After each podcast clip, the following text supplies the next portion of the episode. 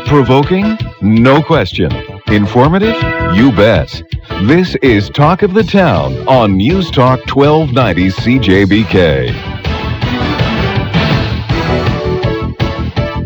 And I am joined in the studio, as I often am this time on Wednesday, with Bob Metz and, Jeff Schlemmer for Left, Right, and Center. Good morning, guys. Morning. Good morning, Jim. Nice to see you again. It's been a couple weeks since we've been together, and uh, nice to have you back. Uh, today, on today's program, I want to touch on an issue that has been in the news lately. In fact, Jeff has been in the media hound that he is, has been in the news about this goes. issue. It Oh, has, it has to do with the concerns expressed by some uh, residents of social housing, one particular unit, where my grandfather used to live, by the way, so I have a little background on what it used to be like. Um, lady who lives at the, the uh, high rise on Simcoe Street and says that she's being terrorized by some of the tenants. It has been suggested by some people in our community that perhaps one way to minimize the potential for that kind of problem, uh, because people on on uh, so in social housing have the same right to freedom from fear as anybody else. That perhaps one way to do it would be to screen people who are looking for for such housing and uh, perhaps uh, identify the potentially violent. Uh, former criminals among them, and uh, what we do with that information, I'm not entirely sure. Whether we keep them out altogether or whether we just put them on notice that we won't tolerate any shenanigans. Uh, but this has been met with uh, cries of outrage, uh, not the least noisy of which came from our friend Mr. Schlemmer. So, Jeff, I'm going to start with you. Um, I'm going to start with you. Don't start with me. The um, I don't think anybody, any person of goodwill, to use the phrase we use here a lot, I don't think anybody wants to to uh, uh, unduly stigmatize anyone here. But is it unreasonable for the people who live in that building who do feel they're being terrorized by folks who are being helped by the government, and instead of repaying that help by, at the very least, being uh, courteous with their neighbors, are in fact terrorizing their neighbors? Is it unreasonable for them to ask that something be done? No, not at all. And uh, I think that uh, that uh, it would behoove the uh, the housing authority that own the building in question on Simcoe Street to be working with the police very closely. That you know, and I, I maybe have a bias, but I think that the police are the people who are the experts in that kind of thing. And uh, I'm certainly a big booster of the police. And I I pointed out to somebody the other day that coincidentally, uh, the housing authority and the police are both departments of the city of London. So one would hope that they would work together on things like this. And uh, no, I, I think that uh, it's perfectly appropriate that people complain. It's perfectly appropriate that the authorities take it seriously and do something. Uh, one of the, the challenges that's not directly related to this, but has been a challenge with public housing is that. Uh, there has been in the past, um, uh, go back for a minute, London housing, a lot of people living there are seniors. A lot of people are living there have mental illness. And the question was, uh, should you have separate buildings or should you try to integrate them? And if you integrate them, then there's inevitably some friction. Uh, and I think that broadly speaking, uh, people like to think, well, it'd be better if we can integrate people, you know, not have a ghetto that's sort of like, you know, there's the bad building, you know, that nobody wants to live in. Uh, if we can sprinkle the people out who may who may be a little tougher to be uh, to have as neighbors amongst the community, and particularly if people are alerted that you know this person is a bit odd, you know, and, and in some respects, it may be an element of political correctness that uh, now we're sort of sensitized to this stuff and, and may not respond as sensibly as we should. But when I was growing up, I remember that there was a, a lady in our neighborhood that was odd, Mhm. and we knew she was odd, and we just sort of, you know, steered clear of her as kids. But that building, to use that building example, my grandfather lived there, and I'm uh, I'm 99 and 44, 100 percent sure of this. It was an all seniors building. yeah, it used to be. It was an all As seniors building, and they they loved, absolutely loved it there. And then again, political correctness came down the pike and said, "No, you can't do this." They lasted maybe another year and were almost literally driven out of the building. Well, and it's not that they can't. It's just that as a matter of government policy, they decided that it was better to try to integrate the, the mentally ill. And I believe. Uh, Well, I don't think their concern was about the mentally ill. They were concerned about what my grandfather referred to in a very colorful phrase as the the the uh, the the uh, um, what did he call them? the uh, criminal element. Well, in criminal element, uh, you know, there, there's no political correctness that has tolerance for the criminal element.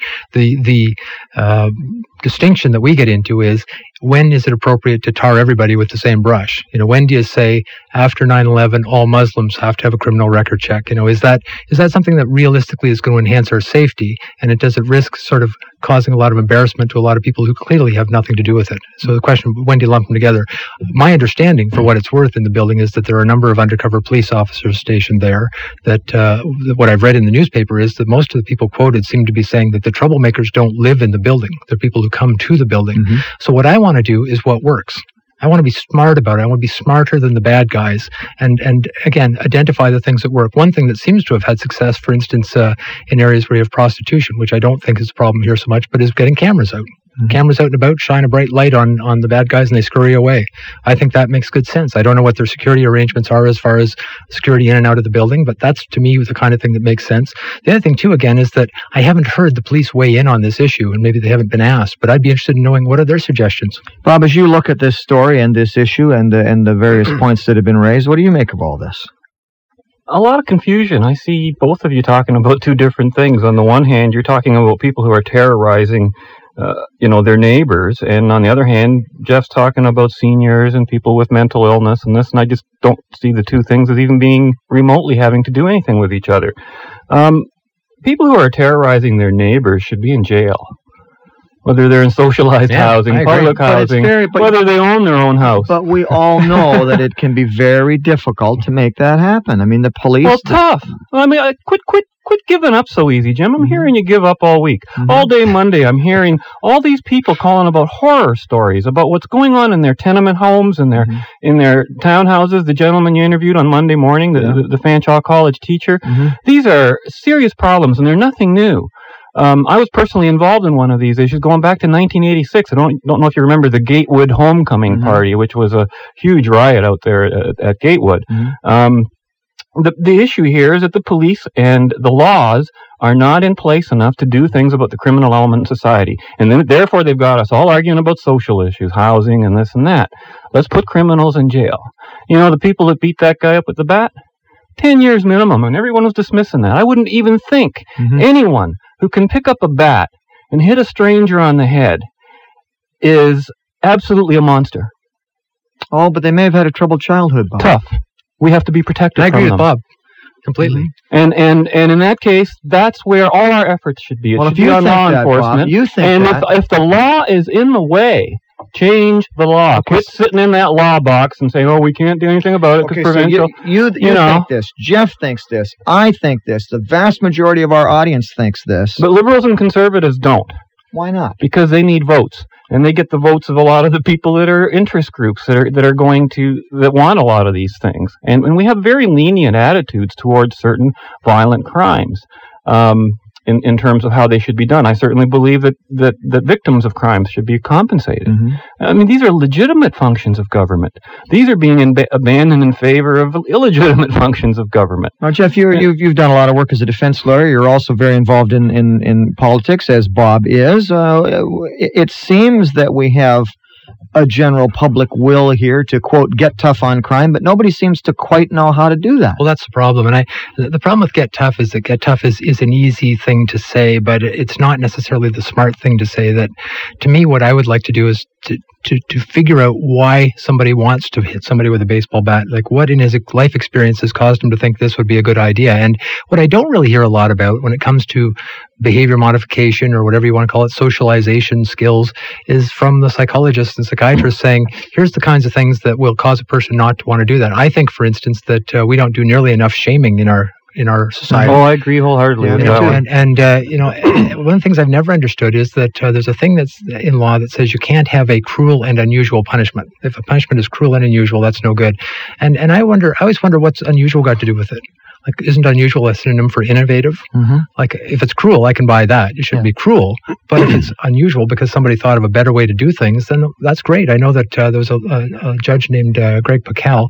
You know, I think there's a difference between humiliation and public knowledge.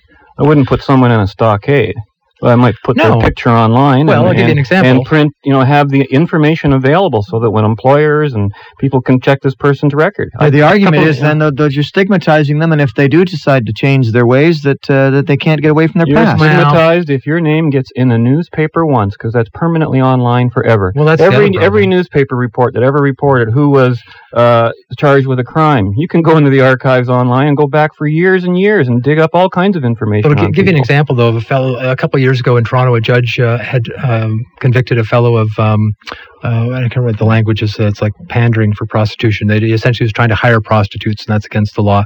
And he sentenced him to stand at noon in front of the courthouse in Toronto with a sign around his neck saying, "I'm a John." And I thought that's brilliant. That'll stop him. Well, see, I think that's disgusting. Yeah, I so think, do I I. think that's wonderful. I I. think if you that's get it, then you take law. responsibility for it. The problem that I have is I just don't understand why, if you've done something, it should be a secret. I just do not get that. You do something that's embarrassing, then you take the humiliation. That's I, I would argue our Do principal disincentive in life. I, I think the only time you should be punished by government is when you violate someone else's rights No, by attacking their person or what I mean, property. though, period. Why do we say though that because somebody did something bad, it should be kept secret?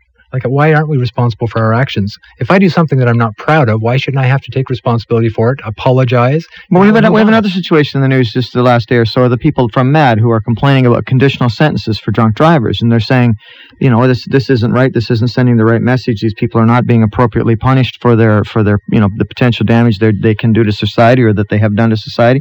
But one of the loud voices uh, spoken in opposition to that says that, uh, and it's a repeat voice from many people. Well, we can't afford to put them in jail. We- we- We're running out of jail space now. We just we can't afford to put all these people in jail. Yeah, So- well, that applies to- So what do you do then? are Or spending a lot. criminals, Well, too. uh, and to me, what that illustrates, though, is that there are some people for whom going to jail is not a big punishment for starters. You know, there are some people f- who want to go to jail. So, like saying the threat of jail for them is not going to be effective. It's like when they used to say that uh, it used to be the case that uh, that suicide was a capital offense. You try to commit suicide, Mm-hmm. and we'll execute you. Yeah. And I just a complete I don't know contradiction in terms. Yeah. You know that I, I, it seems to me that we're just not thinking this through. And All that was was a statement that the state is superior to the individual. That's well, all they that don't the like it, but it's was. just this is just nuts. So again, you know, in this case with MADD, one of the, I would argue that one of the most effective examples of changing public attitudes uh, that we have is the change in public in public attitudes about drunk driving in the last 20 years. You know, when I started practicing, I recall every day my whole firm would go over every day and have two beers at lunch at the Latin Quarter. After work, we'd go and have two or three beers. In those days, the Crown attorneys had crazy wild parties. You know, that everybody drank like fishes. You had Mhm. Foster Brooks, who was the funny comedian who's drunk, isn't he Mhm. funny? You know, and MADD and other organizations kind of brought it home to us. No, this is not funny, you know, and you just don't be doing that. So uh, one thing people they have realized is that it's not as simple as passing a law. You need to genuinely change attitudes and make people not want to do things. Uh, so to me, that's the kind of thing that works. Seatbelts, another example that uh, you know used to be not cool to wear seatbelts. Now people tend to wear seatbelts.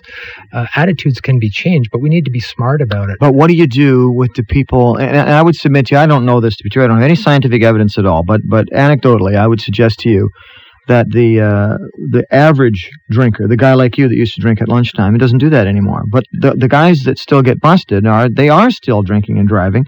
I wonder is it is it lack of education or is it simply for whatever reason?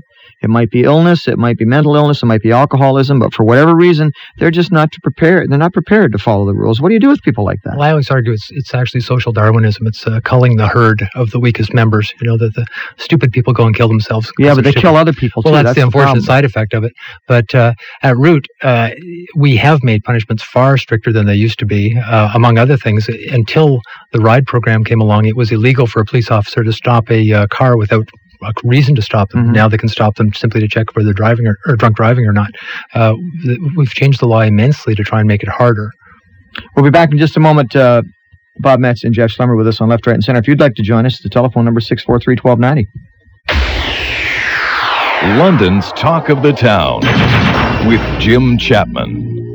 And Bob Metz and Jeff Schlemmer, it's Left, Right, and Center. And Pete has something to say. Hi, Pete. Yes, good morning, Jim. Uh, I, I agree with your guests there that uh, the conservative and liberal governments, both of them, uh, the ones that are, have been in now and the ones that uh, have, are out now, they both seem to cater to the tax thing, uh, what uh, they're saving for somebody somewhere, and not thinking of the bigger picture. And I might say, if we could hold our governments and our psychiatrists more responsible in case in buildings like that, I have a family member that lives in that particular building Mhm. uh, that you're speaking of, and uh, I I'd have to say uh, I know in the previous government with the Harris government I haven't heard so much from the McGuinty yet, so I'm waiting to see what he does. But um, they were attacking the mental hospitals, closing this up. So we start closing these p- facilities up. They've got to live somewhere, Mhm. and uh, we also have to hold the doctors responsible because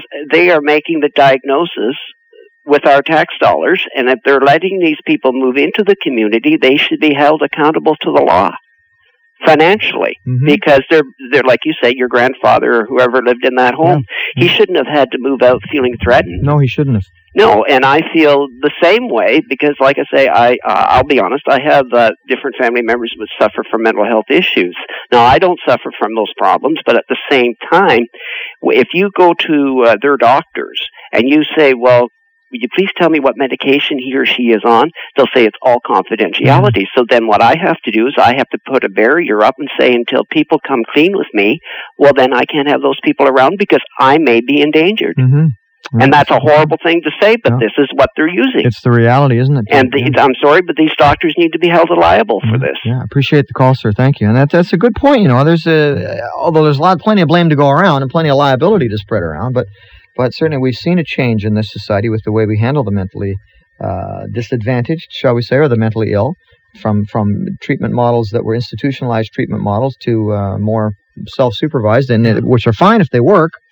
But Well- if they don't work, then there's no supervision. Right, and the promise was that as they closed them, they said there would be home supports, and there was going to be a brave new world, and that uh, they would they would save money because it's cheaper to keep people in uh, in apartments than it is to keep them in hospitals. But they would have social workers come in and check on them as often as needed, and so on. And what's happened is that I know, for instance, uh, there's an agency in town, um, Streetscape, that does just that, but. Uh, they have it's hundreds of clients per caseworker, you know, and there's no way that they can keep on top of people. And and I should distinguish because I don't think the problems at this building have, have really anything to do with mental illness. I think it's more drugs and violence from what I'm hearing. But uh, I'm I'm also dealing with a rash of petty crime of uh, of people just not getting along with each other, screaming in the halls and stuff. Those types of cases, Mhm. uh, because again, I've got people who who are off their meds and nobody's there to keep an eye on them and notice these things. Uh, and if the, if there was somebody there, they could sort of keep them in hand, you know, deal with neighbors because there's also nothing to stop people from identifying. Uh, I've uh, had cases where I had a case a couple of years ago with a little kid who had a problem, behavioral problem, and screamed all the time in the middle of the night. Neighbors thought he was being beaten up and stuff, and we ended up settling that case on the basis that uh, we sent a letter around to all the neighbors saying. This kid's got this problem. He's getting the, the care that he can. Here's a list of numbers to call if you're concerned about, including my number, the police, uh, Children's Aid, uh, CPRI. Uh, you know, call these numbers if if uh, you know if, if you're worried about it. And uh, in the meantime, you know, we, we apologize for the inconvenience, but he has to live somewhere. You know, so th- that, that certainly wasn't a perfect solution, but it was at least respecting the neighbors enough to say you should be uh, allowed to know what's going on here. Bob, you said earlier about the guys that, that beat up my buddy with the baseball bat, and you Mhm. said that you know throw him in jail for ten years. Yep. This is beyond the pale, and I agree with you. I think it is beyond the pale. The idea that anybody could pick up a baseball bat and take it to another human being they don't even know. I don't want that just, guy just walking for the down the sport of it. street. No, I'm with you. But But- but we know that's not going to happen. Well, it's also not going to work. The, the, things, the the the uh, smorgas- not going to work? The smorgasbord of sentencing that judges have is 300 years old. There are things that will deter people more than sticking them in jail. And Uh, so you stick them in jail, and you can say, "Well, he's not around for that period of time." Yeah, that's true. But you're spending forty thousand bucks a year to keep him there. Oh, If more a- than that. Okay, and if there's a way you can say instead, we've an- got a we've got a smart things is an way to deter itself. him, so he won't do it again. In fact, ideally, we'd like to catch him before he did it in the first place. Mm-hmm. Is there a way that we could socialize people so they don't want to commit these crimes? And again, I, I think you know, with with the state of modern science, I would say the answer to that question is no. anybody who's been married knows that there are far worse punishments than being sent to your room. Not possible. psychological torture, I tell you. Judges, Unless don't, you judges can- don't use that. Unless you can go time travel like they do on Star Trek, you can't prevent anything. You can't prevent terrorism. You can't. Well, you can change any- public attitudes You can change public attitudes, but that's a very, very long-term thing, and Yeah. it comes from experience. as soon as World War II ended, there was no more uh, Nazis in Germany. Well, I'm Still, that wasn't done by by a public attitude change. No, I'm being by dropping facetious, but- bombs. But attitudes can change. And but uh, but even if you change the attitude of ninety percent you of the of the population, you've still got the problem. Well, the problem is again- the government in this country we're we're taxed at a fifty percent plus rate, which puts tension, You'd especially out a way to upon the poorer people. we uh, we have a justice system that's less concerned with justice. You know that the the, that the uh, provincially, I happen to know that the the percentage of the provincial budget that goes towards justice is between three and five percent. Hmm. It should be a hundred. That's all government should do. The rest of it is wealth transfer, mostly healthcare, education, and some welfare, but mostly it's healthcare and education. Mhm. If people paid their own wages for that, we'd have so much money for justice. We w- jails would not be an issue.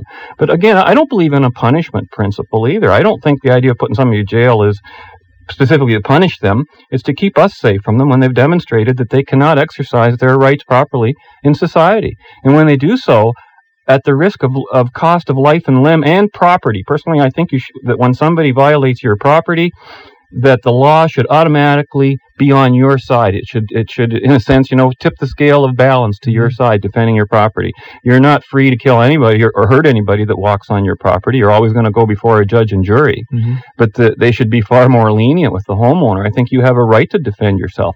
This idea of egalitarianism in the use of force, that if somebody attacks you, you've got to sort of only use enough force to repel them, not too much. Mhm. Well, see, a, a guy like me, I couldn't do that. I either connect with the first blow or I don't get a second chance. Well, you That's don't the have way to I worry about that it. too much. They don't call you. They don't call you right on the line on that one. I'll tell you. But uh, having said that, But- again, to me, there are ways to, to, and it's all carrots and sticks. You want to mod- modify someone's behavior, you use big sticks and you use big carrots. And uh, if it's scaring the hell out of them that works, then that's great. Uh, or if it's if there's some other way to do it, that's great. But I'm with you in the sense that we shouldn't tolerate it. We need to figure out a smart way to stop it. Let's go to the phones. Brian's got something to say. Hi, Brian. Good morning, Jim. How are you today? Good, thanks. First off, I'd like to say that uh, I absolutely agree that uh, you know it's it is beyond the pale that uh, someone um, would would come at somebody with a baseball bat. But I just wanted to point out that uh, it was actually your your uh, your buddy that uh, brought the baseball bat to the to the to the confrontation. Mm-hmm. Um, I You know- think that's a completely immoral argument to say. I, I think everyone has a right to carry a gun, to carry a bat, anything in self-defense. He did not attack them. But it may he not did be not wise make though. the aggressive. So that's not the. you don't think it's an aggressive the uh, stance to to walk up to a bunch of youths with a baseball bat, though? They were throwing beer bottles at his home. They were accosting him. This was an Mhm. ongoing thing. The police, from his repeated experience, would not respond to similar calls. I would be going out there with guns blazing. And I don't You care know, what the police would I- do to me. Well, I mean, I yeah, I know exactly what you're talking about. I, I live beside uh, or just down the road from uh, the Drink nightclub, and you know, at three o'clock in the morning, there's all kinds of uh, drunken heroes out there, Mhm. um, you know, doing the same sort of thing. And quite frankly, I have a baseball bat by the front door, but I I've always wondered, you know, like I, I thankfully I never had to, uh, uh, you know, You know, the, an inter- the the, the most interesting comment about that was was yesterday. We had a caller yesterday, Brian, and I thought he made the point very, very well. He said the problem with my friend Mike, and I, I've said this b- before, and I'm going to say it again, that he is the most peaceful, gentle guy probably that I know. He's just an absolute pussycat, a Mhm. very sweet human being. But the guy said the problem with Mike do, going out there with a baseball bat is he would never have used it. You Right. shouldn't. Yeah, he it- wasn't prepared. he wasn't- because he was only in a defensive. That's stance. right. He was afraid for him. He was afraid for his life and took it for protection, and that was his problem. That had he gone out there prepared to use the baseball bat, then uh, it might have been a different story. So, in that sense, I agree with you that for a guy like him, it just made it just made it worse. It just made Right. it worse. But, but uh, he was initially atta- he wasn't initially attacked with the baseball bat. They hit him before they got the ba- bat away from him. I see. Yeah, no, I just, I just, you know, like I mean, it, bring a, it's like bring a, a, you know, a gun to a knife fight sort of thing. Um, you know, yeah. Who's to say what's uh, what? We don't know. We don't. Are, Know. these are these drunk kids or you know? Well, uh, like supposedly they were. Yeah. Yeah, and and that's the thing. Like I mean, But does that to- excuse them? the But, but does that excuse them if they're they're drunk kids? And this is part of what our society says. Oh well, they're, they and this is what'll happen if they go to court. Well, Your Honor, they were good kids and they just happened to be a little drunk, and uh, they didn't mean to hurt this guy that they wailed on with a baseball bat. And most of the judges around here will say, Oh yeah, well they're good kids. We don't want to spoil their lives, so you'll get some community service or you'll do 90 days. And I mean, come on, I know. drunk I or don't- I- not. You know, like I mean, come on over to my place for a coffee uh, on Friday night at three in the morning, and and you'll you know you just shake your head. Some of the the you know le- the future leaders of our our uh, civilization. It's scary out there. Brian, thanks for the call today. Guys, we're really short of time. 15 seconds for each of you. Jeff, go. Well, uh, people should understand that from the left, it's not that we tolerate this stuff at all, that, that uh, we hate it. And again, my problem is that we've been trying the same stuff for 300 years. It's all uh, throw them in jail. And to me, we, we're a lot smarter than that. We should be able to figure out what's really going to put the fear of God into them, and we should do that. Bob? I think we should stop blaming the victim. I mean, if I leave my car unlocked and somebody steals something out of it, it's not my fault that I left the car unlocked. The person who took it is the is, is the perpetrator, and that's the only thing that the law should ever think of in principle with everything.